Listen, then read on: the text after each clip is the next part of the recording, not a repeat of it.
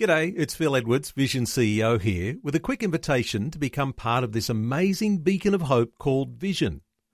Together we can put our love into action to help people of all kinds build or rebuild their lives on the truth of God. Please consider the part you can play during our upcoming Visionathon appeal, remembering that it's your support that makes Vision possible, including this podcast. Audio on demand from Vision Christian Media. Foundations. Religious hypocrisy and corruption is not exclusive to the Jewish people, and we have to take that warning very, very seriously because it's very easy to fall into these kind of traps looking for prosperity. All Christian ministry and churches have to be very, very careful. Foundations. Understanding the Jewish foundations of our Christian faith. With Robbo Robinson and Mandy Warby. In our last program, we looked at some prophecy that had to do with the behaviour and conduct of the religious leaders in the temple and how that might be connected to Jesus driving out the people from the temple and how that might also be connected to him cursing the fig tree. Yeah, because oftentimes those two incidents where he he it, uh, supposedly loses his temper in his righteous zeal and and drives all of this corrupt merchandising out of the temple and cursing the fig tree when it wasn't even supposed to be bearing fruit. It, It's almost a bit irrational, which is contrary to his nature. That's the more bizarre one to me. Like, I can understand the, the temple, Yeah. but yeah, cursing the fig tree is like he sort of came in feeling a bit hangry and went, ah, stupid tree, you know, and just lost his cool. But yeah, you think that doesn't make sense for the Son of God. But Yeah.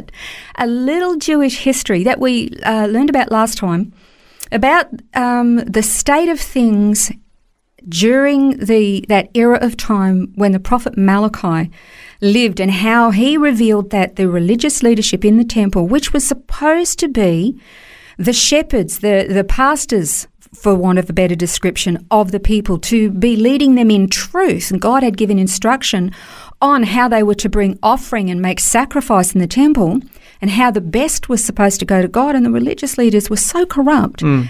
that it was nothing but a business for them. They were keeping the best for themselves. So they were ripping the people off because the people weren't ending up giving what they were supposed to to God. And God was getting the scungy, the weak, and the and the impaired. Mm. And they weren't giving the best to God. And this was leading the people into error. And God sent Malachi warning the people. 400 years later, when Jesus arrives on the scene, nothing's changed. In fact, it's worse. Yeah. And we learned also from um, uh, Jeremiah uh, in chapter 24 that the figs are actually um, an analogy of the Jewish people. Good figs, bad figs. The bad figs God was going to deal with and judge. The good figs he was going to send to Babylon, protect them there until it was time to bring them back. So figs and the fig tree is an analogy of the Jewish people. And then we learned that when Jesus came into Jerusalem riding on a donkey, and um, and this they, the people began this messianic um, psalm, singing it. They were so excited, and the religious leaders were horrified. And uh, that that tells you that you know there is something significant here. And they thought, oh, they're, they're claiming him to be the Messiah, and that's terrible. Don't let the people do the wrong thing. Mm. Like, what a joke. They were doing the wrong thing all the time. And then we learn that Jesus, he went, he had a look in the temple, went to Bethany. What did he do that night mm. before he came back the very next day? Yeah, well, of course, the scriptures give us a bit of a clue because Yeah. John five nineteen says, or it's Jesus speaking. He says, "The Son can do nothing by himself; he only does what he sees the Father doing." Mm-hmm. So you almost get the hint that he comes in, has a bit of a look around, then thinks, "What do I do? I'm going to go and find out what the Father wants me to do." Mm-hmm. Sort of sleeps on it effectively, Yep. and then comes back the next day to, to act it all out. That's my assumption. Now, it is just an assumption because the scripture doesn't tell us in detail what he did that night. But knowing what Jesus always did, that before he embarked on anything, he spent time alone with his Father praying. And when he says, I don't do anything unless the Father tells me or instructs me or does it first, and I do what I see the Father do, it's a pretty safe assumption that Jesus actually prayed and got his instruction. So the next day, he comes back into Jerusalem. He goes to see the fig tree. The fig tree has nothing, no fruit on it. And you kind of think, well, it wasn't even the season. But if the fig tree is the analogy and the picture of the Jewish people, then the fig tree, the Jewish people, is supposed to be a light to the nations, to bring this light into a dark world so that they can see the truth of the one true God. But the leadership was so corrupt that they were misrepresenting who God was and the the um, the lifestyle, the standards, the morals that the Jewish people had and were supposed to be living by to let the rest of the world know there was a better, higher way, Mm. they were misrepresenting to the Roman leadership, to the, uh, the Herodian leadership, to the general population of all the people who were part of the Roman Empire, mixture of nations. Misrepresenting God to everybody. They were not a light to the world, which they were supposed to be all the time. So, in that regard, the fig is supposed to be in season all the time. We get a similar instruction where we're called to preach the word in season and out of season Yeah, that's right. to so that everybody can have an understanding of who God is and what He wants for their lives, whether they like it or not, whether mm. it's politically correct or not. It's always supposed to be, you know, r- representing Him well. Well, the Jewish people at that time, the leadership in particular, were not. They were ripping God off. Mm. And ripping the people off, and they it, it- the temple had just become become a money making scam. So Jesus curses the fig tree because it looks good, but it has no fruit. Then he goes into the temple and he drives all of these, you know, corrupt money making scams out. And he says, You're making this a place uh, that is a robber's den and it's supposed to be a house of prayer. What you see in this is this okay, it's coming together now. 400 years before, God sends a warning through the prophet Malachi Get your act together. You're ripping me off. You're leading the people astray. I'm not happy. Deal with it.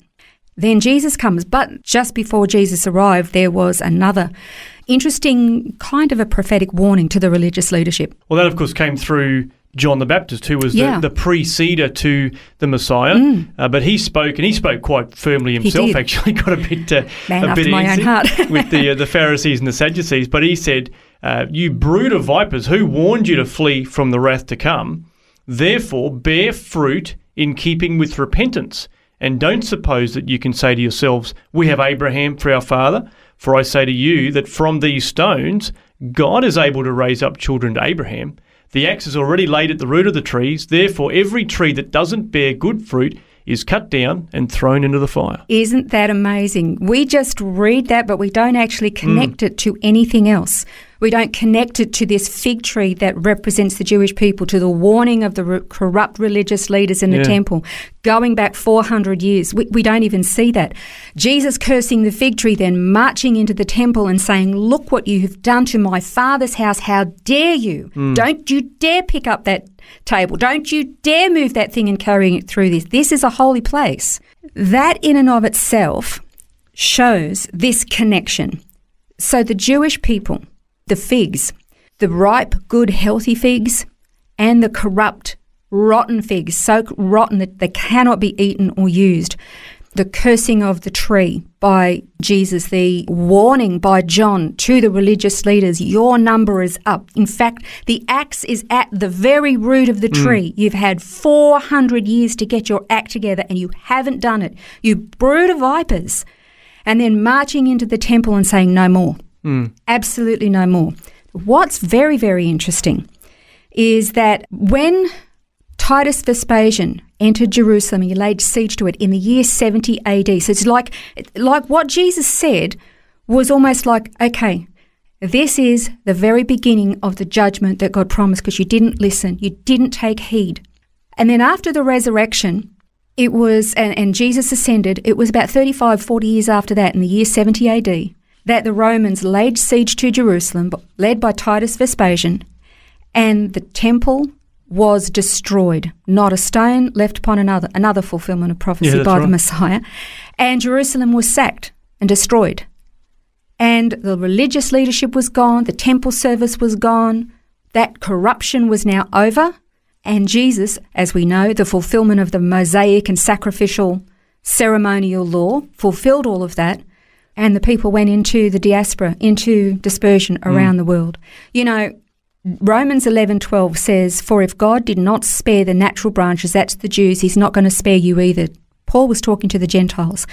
religious hypocrisy and corruption is not exclusive to the Jewish people. Hmm. And we have to take that warning very, very seriously because it's very easy to fall into these kind of traps looking for prosperity and, and, and mm, funds. And all Christian ministry and churches have to be very, very careful because God won't tolerate being misrepresented, not to just his people, but in the eyes of the world as well. As always, the notes are available for these uh, two programs and all that we share on Foundations. You can find them online at vision.org.au slash foundations. Next time on the program, we're going to be finding out about thorns. This has been Foundations, a look at the Jewish foundations of our Christian faith. For study notes, resources, and more, see vision.org.au slash foundations. Thanks for taking time to listen to this audio on demand from Vision Christian Media. To find out more about us, go to vision.org.au.